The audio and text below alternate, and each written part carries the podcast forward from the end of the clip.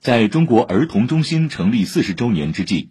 中共中央总书记、国家主席、中央军委主席习近平发来贺信，表示热烈祝贺，并在六一国际儿童节到来之际，代表党中央向全国广大少年儿童致以节日祝贺，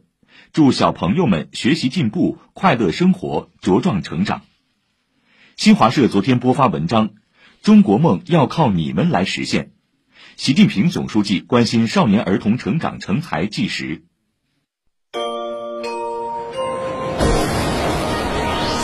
上海此刻，上海此刻。